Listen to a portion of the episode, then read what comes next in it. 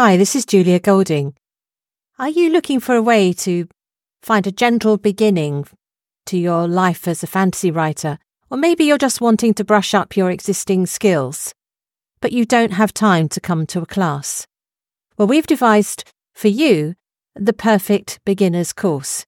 You can find it on our website. The course is full of exciting chapters for you to take at your own pace starting with packing your bag and setting out on an adventure.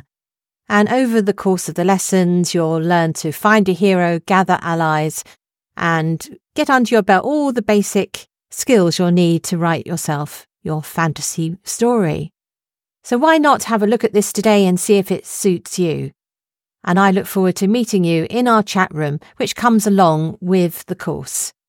So what are you waiting for? Time to pack your bag and get writing.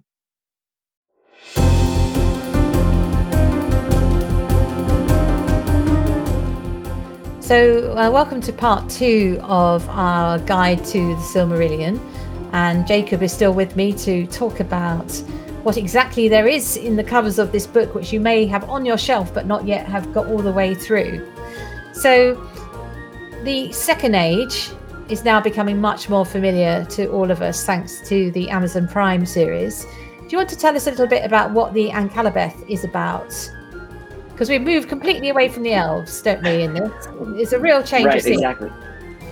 Yeah, and this and this one really is is different. And you mentioned this in the uh, last episode that it's a, a, kind of a different, separate story. So this, the the Quenta Silmarillion ends with the end of the of, of, the first age, really, right? So the Silmarils are, are are are gone, are no longer part of it, and it's not the children of Feanor kind of driving things now you have uh, men, which aren't just exclusively male, right? So that's this catch-all term for humanity, um, and they become much larger players here. Uh, and the so this is section, this uh, Akallabeth, uh, is a literally it means the down the downfalling um, and it's the downfall the subtitle that, that julia shared earlier was uh, the right it's the, the fall of, of Numenor, right? Um, so it's a downfall in, and it's the this world, this well, this this land, right? So at the end of the first age,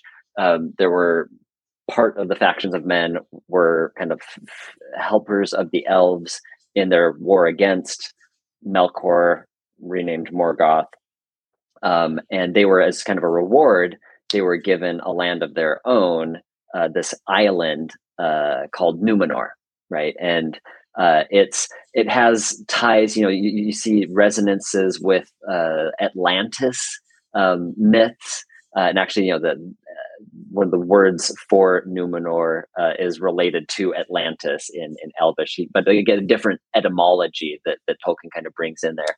Um, so that's this, it's a, it's a gift. It's put kind of partway between the shores of Middle Earth and Valinor, the lands of the the Valar, the the gods. Um, so it's kind of this halfway place. They can you know just see how great it is, but they're still tied there. Um, that because the part of the this is something that you'll you'll read uh, with the Ainulindalë, Valaquenta, and when the men are coming onto the scene, is that the fate of men are different from the fate of elves. So the elves can live in you know this state of like bliss in the presence of the gods until the end of the world. But humans have a different fate. They are not meant to live for ages and ages in happiness. They have a different fate, and, and they're kind of a, a people apart. They're referred to by the elves kind of as the, the strangers. Uh, that that they've that that nobody even even the the Valar don't know exactly what happens to men after they die. They know what happens to elves; they're all tied up with in the same world. But but men are these kind of strangers on the scene that only the, the high god Iluvatar knows what they're all about and what will happen to them afterwards. But they have a, a an enormous impact here on the world. Um, and so the Akallabeth is essentially this following this this land, this Numenor, this kind of Atlantis-like land, and this kind of rise and then fall uh, of these people. Um, and of course, and this is the period that the Amazon uh, Rings of Power is is really set in, and you see that that's what we're going to be following here is the kind of the the grandeur of the kingdom of of men here in Numenor, and then how that all goes wrong.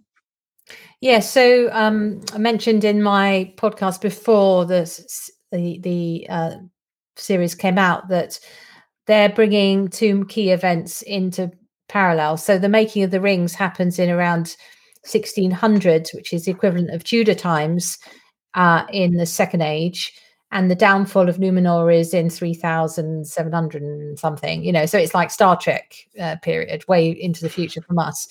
Um, but in order to make the sense of a story and have connecting characters, they're bringing them uh, in parallel. Um, so what they won't have time to do is show the the succession of kings of Numenor and the occasional queen. Um, and in fact, it's told in quite a summary form in the Silmarillion as well. There's much more detail, I think, in um, particularly in the Unfinished Tales. There's there's much more about Numenor, mm. um, but it does spend a fair bit of time at the last king, who's this person called Ar-Pharazôn, who is not good news. Um, he's he's a bit like a sort of uh, he reminds me a bit like um, the pharaoh figure. I mean, his name suggests that to a certain extent. He's sort of got pre- his pretensions, and he wishes to. Um, he's he's the one who falls because Sauron is there as a sort of glamorous tempter and tells him, "Oh, you can go into the west. You know, why do you you don't have to stay?" And so he he's like biting the tree of the fruit of the fruit of the tree of knowledge. He he sets sail, and of course that means that there's a kind of slap bag doesn't seem quite the right word. Yeah. There's a punishment that that unleashes, and that is why Numenor um, sinks beneath the waves. Um, you may remember, just to kind of be really geeky about this, that in the films, Eowyn talks about a dream of a tidal wave coming over the land. That is linking to Numenor. Um, that image of the the island that sinks. But out of the wreck comes the ones who remain true and are friends to the elves. And I'm sure this is going to feature largely in the uh, Amazon series. This is Elendil and his sons, uh, Isildur and what's the other one? Uh. I'll come back to him. Anyway, Isildur and Elendil are the two key guys. Um, and they uh, they set up kingdoms, the North and South kingdoms in Middle Earth, which leads us into the Third Age. So that, in, in brief, is what happens to Numenor. So the Akallabeth tells that story, and then the final section of the Silmarillion is called um, "Of the Rings of Power and the Third Age." So this actually involves quite a lot of second age material, the Rings of Power stuff, as well as how it connects to the third age.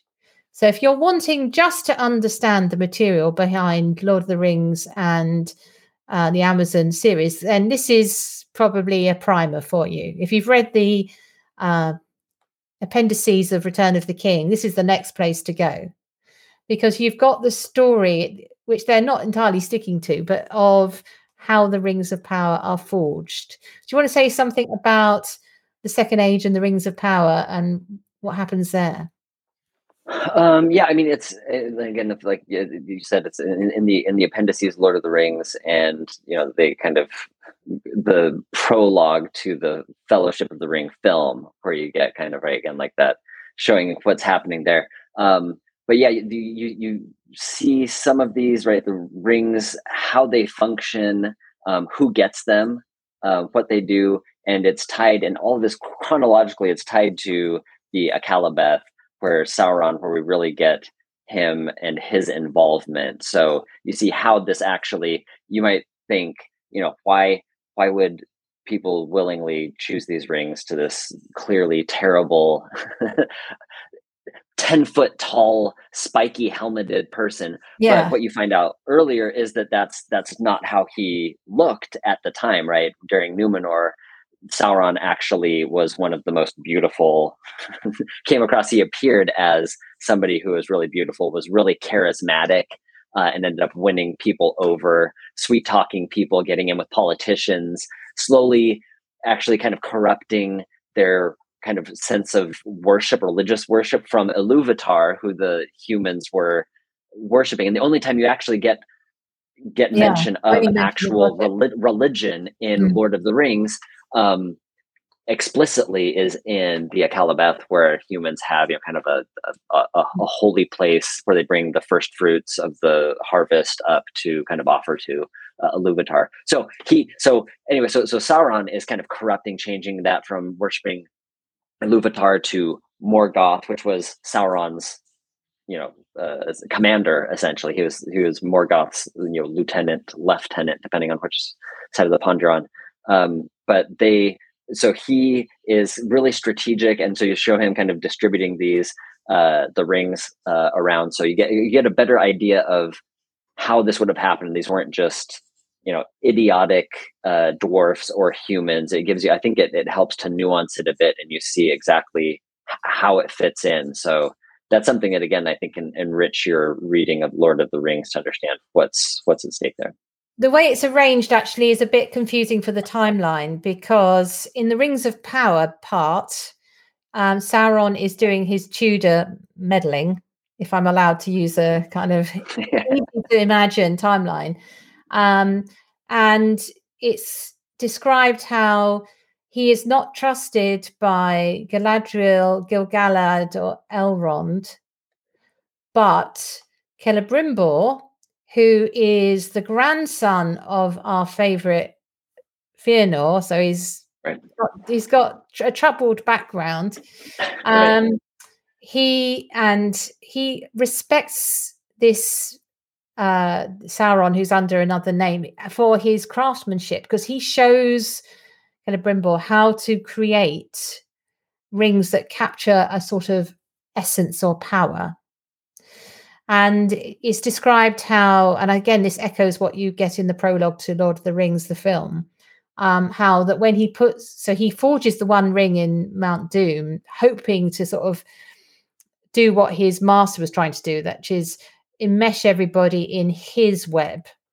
But when he puts on the ring, um, the elves who have their three rings, which they made or Celebrimbor made, can understand his desires and so they hide their rings, which leaves the dwarf rings and the rings for men out there um, sort of vulnerable.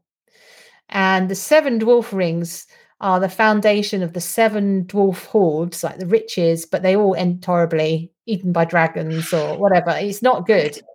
Um, and their fate is is kind of slightly, you know, they're not sure what happens to some of them and then of course the rings the rings for the men um, end up with the um, the Black Riders. So really not a good trajectory there either. So that comes out of that period there, and he's working out that fate. Um, and there's a battle that happens in the Rings of Power section where um, I'm afraid the the odds aren't good for the outcome for Celebrimbor, but there is a sort of pushing pushback of Sauron, and then he then takes on the Numenoreans, and so that bit comes after. Then, then it weaves back into that section. So, in fact, this is why it's not quite.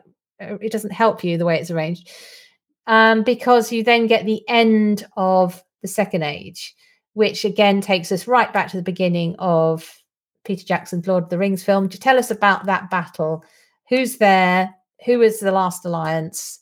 Um, so the, basically, that's where all the story threads enmesh. Is at that point. So Jacob, you can you can tell us in brief. That's good. That's, no, that, that's I think that's that's fantastic, and this is another one that I think a good entry point if somebody's daunted by the Silmarillion as a whole to take on it because this is essentially this is an essay yeah. really summarizing it. So it's not really part of the Quent. It's not part of the Quenta Silmarillion um, proper. And so it's like the Akallabeth, which was kind of a separate story, and this one is essentially an essay that was kind of included at the end. So this one, it, it is. I think it's a fine place to start because you'll be familiar with with with kind of what happens there, and it's done so in this kind of higher register of language. You know, it's kind of more epic in tone. So if you finish Lord of the Rings, you could even, I think, easily pick up this essay. It's not ter- it's not terribly long. Um, and just kind of read to get a sense for you could still follow along with what's happening because you have some background information uh, it could be a way to kind of ease yourself into the way that uh, tolkien is telling these stories yeah in the Silmarillion. so the last battle um, of the last alliance i should say is where the elves led by gil-galad team up with um, Elendil and Isildur and others. Elrond's there. Um, and they take on Sauron and defeat him. Uh, this moment comes when Isildur cuts the ring. Everybody knows where I'm going now. Cuts the ring from the hand of Sauron, which enables. He has foolishly rested, invested so much power in this ring because he was using it as a way of controlling others, and it ends up being the thing that defeats him, and he is defeated for a time. And then the story continues in this essay, and you get really a summary of the events that run up in advance of uh, the Lord of the Rings, and also a summary of Lord of the Rings, but seen not from the point of view of the hobbits, but as if a historian was telling it. So it's quite interesting to see it retold um, at that level. So for example, you get the uh, the discussions of the council, like Gandalf and his and Saruman and Elrond. You get to see those discussions, um, and you get the. It's all very summary. It's like a page. Um, so, right. in fact, you know the, the the end, Return of the King. The end is like this. Then Sauron failed, and he was utterly vanquished and passed away like a shadow of malice and the towers of Barad-dûr crumbled in ruin, and at the rumour of their fall, many lands trembled. Thus peace came again, and a new spring opened on earth. So it's extremely summary. Um, right. So, and even before that, it talks about right. The mention. I don't know if you have it there right with you, where it talks about sure. uh, how it describes Frodo conquering. I think it's just a sentence or two just right before that. Oh yeah, and then it just goes For Frodo the halfling, it is said, at the bidding of Mithrandir, took on himself the burden, and alone with his servant, he passed through peril and darkness, and came at last in Sauron's despite, even to Mount Doom.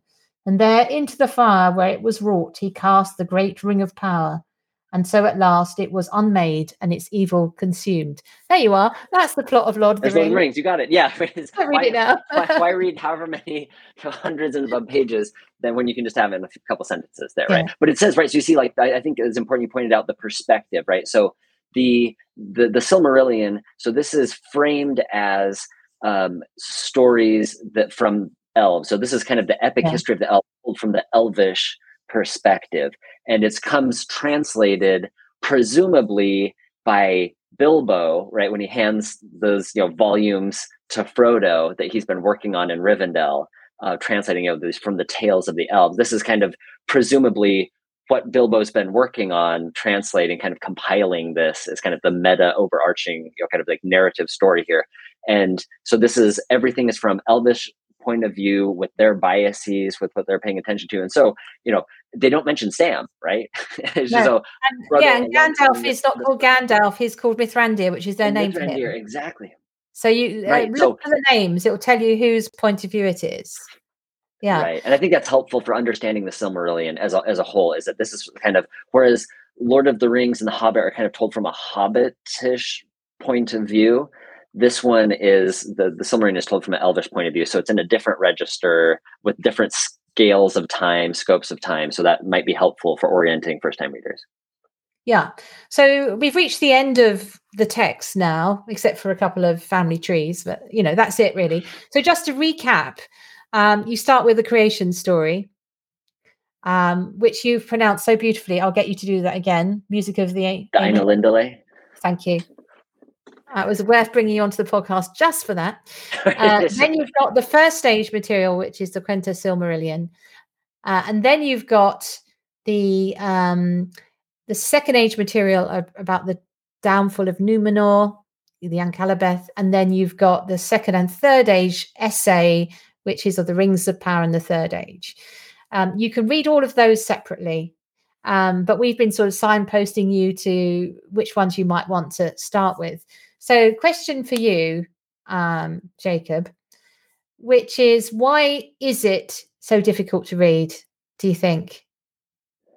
Yeah, I, th- I think it's the expectations that people have set by Lord of the Rings, right? And how it's you know the language, the dialogue, right? So it's it's it's closer to kind of what you're used to in contemporary novels.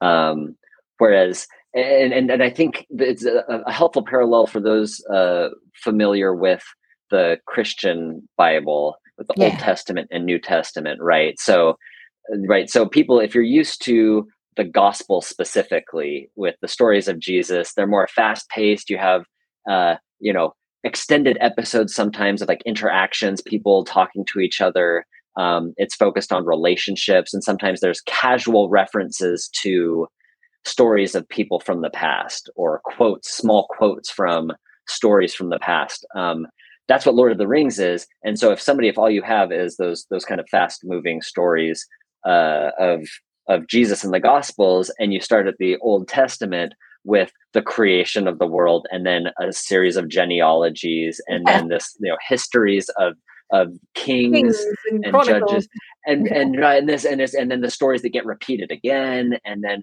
so like that that's jarring that's why a lot of Christians don't make it through reading the Old Testament. They just stick to the New Testament. But in reading through that background material, everything that's happening there in the Gospels uh, is built upon the foundation, these stories, these threads, these themes that are happening to this people for the past, you know, couple few thousand years before.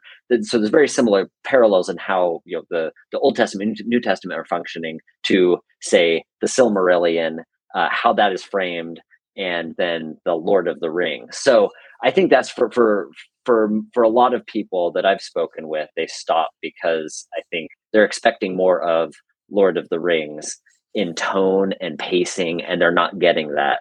Um, and so it can be frustrating, which is completely understandable. Which is completely understandable. So I'm now going to allow you one pick. So these, so listeners are going to give us one chance to get us, you know, into it. If you're coming to it from the Lord of the Rings, um, which is the bit that you think would be most interesting for a Lord of the Rings fan to actually have a go at? Yeah, I think so. I think it depends. No, no, you've got to have just on, one. Well, I'm going to be cruel. Well, it's going to be just one. I know. Well, this one I was going to say. So I think I think my answer is it would, it would depend on what you like most about Lord of the Rings. So if you have like if you like romance and adventure, like the adventure part of Lord of the Rings, if that's what captured you most, then Baron, Beren and Luthien story. I think that one would probably most give you the you know the, the same kind of feel of adventure quest you know um, unimaginable odds uh, you know failure unexpected successes i think Baron and Luthien for people who for for whom the adventure pull from lord of the rings was there but if you like the right what happens if you like elvish songs and elvish prayers if that if like the elf culture is what what really like fascinates you most then you know th- than reading say the Ainulindalë and the Valaquenta, those shorter sections at the beginning, that I think will will feed you in the way that you need to be fed that you liked from Lord of the Rings. If you want, if you wish that there was more elves in Lord of the Rings, and you just kind of want to sit there and listen to their songs and and culture, then I think yeah, I think the Ainulindalë and Valaquenta would do that. But again, if you just like if you like the dynamics between men and elves, uh, and and their dynamic and like the struggle between those people, then I think yeah, the of men figuring out where they came from, the section uh, of men and the Akallabeth would be great to, to, start. No, you're breaking the rules because you basically have said. So I gave everything. I would think okay, if I, had to, if I had to boil it down, I think I think most I think most people love like the rich world of Lord of the Rings, the adventure, as well as the sense of like mythology that like undergirds it. Um, and so I would say Baron, Beren and Luthien would be my final okay, answer. I had to. yeah, you, you go for Baron and Luthien because I'm going to go as of today, having sat and reread it, um, is the Voyage of Eärendil because I think that has some really brilliant. Yeah. I mean, you you'll find out how awful Elrond's childhood was. He gets basically kidnapped Um, there's a whole kind of I'd I'd forgotten about that. He and his brother. So for me, that was um, and there's also a real sense of bravery and sacrifice, which foreshadows what Frodo does in what Eärendil does. So that's my that's my recommendation. Okay, so the the other sort of poser here, just as we draw things to a close, is um, if you want to understand the Amazon series, where would you go? The Rings of Power. I think that's fairly obvious, isn't it? Yeah, yeah. And if you want, and then, then I would just, if and if you're ambitious, uh, then the Akallabeth kind of gives you the immediate background there, because I think they're going to be, I think there's going to be significant overlap there, because yeah. um, there is with the what's happening in the appendices in there. So uh, yeah, so again, that that essay of the Rings of Power in the Third Age, that's an easy place to go to. And if you if yeah again if you're feeling ambitious and you want just like a little bit more just go to the previous chapter and that yeah. should give you more than enough information to fill in the gaps and uh yeah so um thank you that's been hopefully helpful to the people um who are picking up the silmarillion and thinking what on earth is going on or what in Arda is going on um i think it's something i definitely have learned to appreciate the more you know about something, the more you appreciate mm. the texture and the depth. And so it yeah. may take people a while, but you get there. And um, um, let us know well, what your favorite I, are. Yeah, and I think if, if it's okay, I'd like to so some, something that helped me in some of my rereads through and getting through it for the first time because again, it is in as much it, I haven't found it helpful people to say like, well, just be patient and read through it or read through it five times and then you'll understand it. Like that's not really hopeful. Like, if I'm not getting it the first time, I can see how that, that's that's really discouraging. So I mentioned um, last episode that like the biggest thing I think that that was helpful for me is that I wasn't alone. Um, there are other people who have read this material who have talked about it. So the two resources that I've found, or a few resources, if you just want to go in on your own and read it, um, something that I think is helpful is to listen along as you're reading to the audiobook by Martin oh. Shaw. Oh, it's brilliant. Absolutely brilliant. Yeah. So that I think that's helpful because like if you're just because sometimes you know you're just sitting there and reading words like you know there's some people that if they're they're reading a phone book and it's captivating like Martin Shaw can do that right so his his voice and he's helping and he's pronouncing and his pronunciation sometimes doesn't align well with Tolkien's pronunciation, but he's you're hearing the words. So I think that can be helpful for people who feel they're struggling. Just listening to that while you're reading it, I think can be a way to like make it more engaged. That's one, one thing if you just want to do it solo. If you really do want to help somebody kind of have, have somebody who can guide you through, there's two, I think for begin like very, very beginning, um, uh, Dr. Corey Olsen, who's you know nicknamed the, the, the Tolkien professor.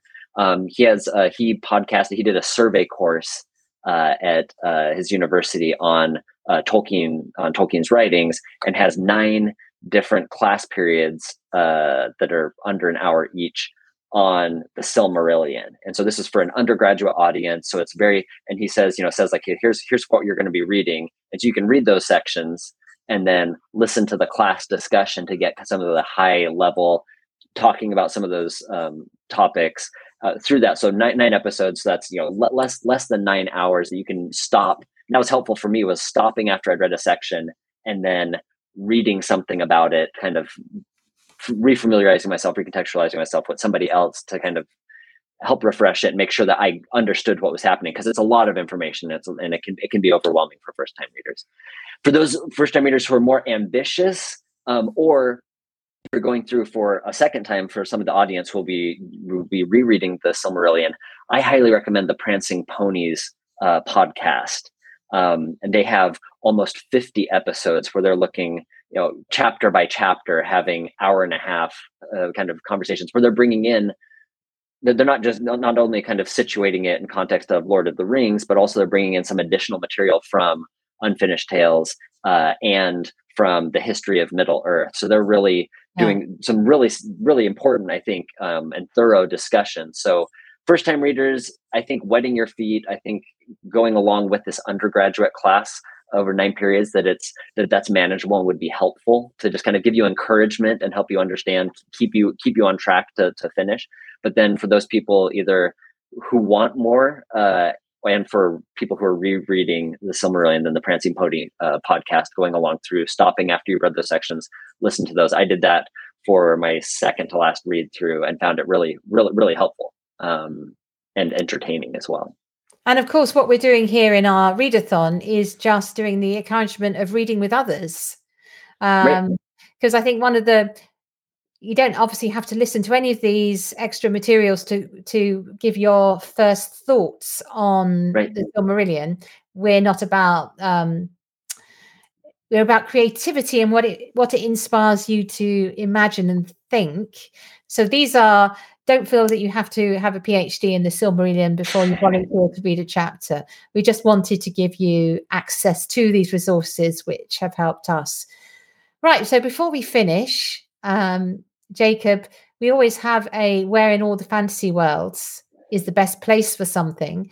And I was humming and hurrying about themes in the Silmarillion, and I decided one which I hadn't touched on before is exile, because in fact the elves are in exile, uh, the ones that we meet in Middle Earth, uh, well, the Galadriel type elves. And I was thinking, where in all the fantasy worlds is the best place to be in exile? Because you get that hankering from the country you came from, but that may not be quite what you want um, because you're also in love with the place you have arrived at. So, have you got any fantasy worlds where you've thought about the theme of exile? Yeah, looking, and that's and it was it was a difficult difficult question. Mm. Uh, trying to think of good. Uh, I mean, I don't know if uh, the the world of you know pre-Renaissance uh, Italy is considered a fantasy location, but right, Dante was famously in exile when he had the space to to write and create uh, right the Divine Comedy, uh, essentially. So, b- barring an actual real world location and exile um, like that. I, this and this this I, I, I recognize how this might sound, but I think um, I think Earth. I think the Marvel Cinematic Universe Earth uh, is the best place to go into exile, like Thor. Right, thinking of, yes. Of Thor. What a good gets pick. exiled. Yeah. Right, from Asgard, and then he, like you said, like you know, he, he's longing for home, but then like learns more about himself uh, as as he comes to love the the world of of, of humans and uh, ultimately makes him better and has all sorts of rollicking adventures uh, with other with other heroes uh, at the time. So, and it doesn't seem like you have whole scale. Uh, it seems like there'd be a lot more people dying there. Um, but I think because it's owned by Disney, you don't have the wholesale like carnage and slaughter that would mm. probably mm. actually happen in our world if you had these powers. So because of that, because it's a little bit safer for pedestrians uh, in in the in, in the world, the Marvel Cinematic Universe, and I think that's that's where I would choose to go into exile, especially if I was a son of uh, Odin. Yeah, good pick. That's a good pick. I hadn't thought of that one. Um, it's actually the whole theme of, of exile if you're a creative and thinking about fantasy is a really fascinating one. It's a bit different from a theme we tend to associate with fantasy. And i was thinking it's very common in fairy tales. And actually um, particularly the heroine's journey is very often an exile from a home. Um, so picking on a fairy tale character when when I've said that, you can now think, oh yeah, the Little Mermaid and Beauty and the Beast and uh, Cinderella, and you know, you see all these people who are being sort of made homeless or not welcome in their own home. That that form of exile. So, of all of those fairy tale versions, I think probably the best place to go into exile is to join the dwarves in their house. Uh, that looks quite jolly and uh, yeah, lots of company. So she has one of the better exiles. Um, does um, Snow White. So that's my going into exile. Anyway, uh, thank you so much for talking and spending so much time talking about this. And I hope that um, those who are listening will find this helpful. We will put the link to the resources that Jacob mentioned in our show notes. And uh, do join in our readathon. Thank you very much for listening. Goodbye.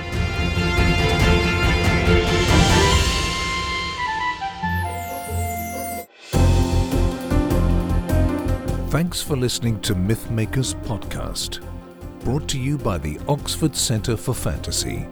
Visit oxfordcentreforfantasy.org to join in the fun. Find out about our online courses, in person stays in Oxford, plus visit our shop for great gifts.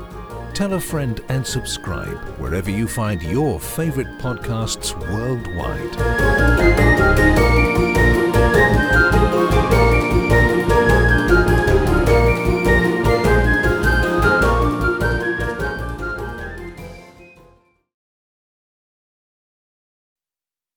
Hi, this is Julia Golding. Are you looking for a way to find a gentle beginning to your life as a fantasy writer? Or maybe you're just wanting to brush up your existing skills, but you don't have time to come to a class. Well, we've devised for you the perfect beginner's course. You can find it on our website. The course is full of exciting chapters for you to take at your own pace starting with packing your bag and setting out on an adventure. And over the course of the lessons, you'll learn to find a hero, gather allies, and get under your belt all the basic skills you'll need to write yourself your fantasy story. So why not have a look at this today and see if it suits you? And I look forward to meeting you in our chat room, which comes along with the course. So what are you waiting for? Time to pack your bag and get writing.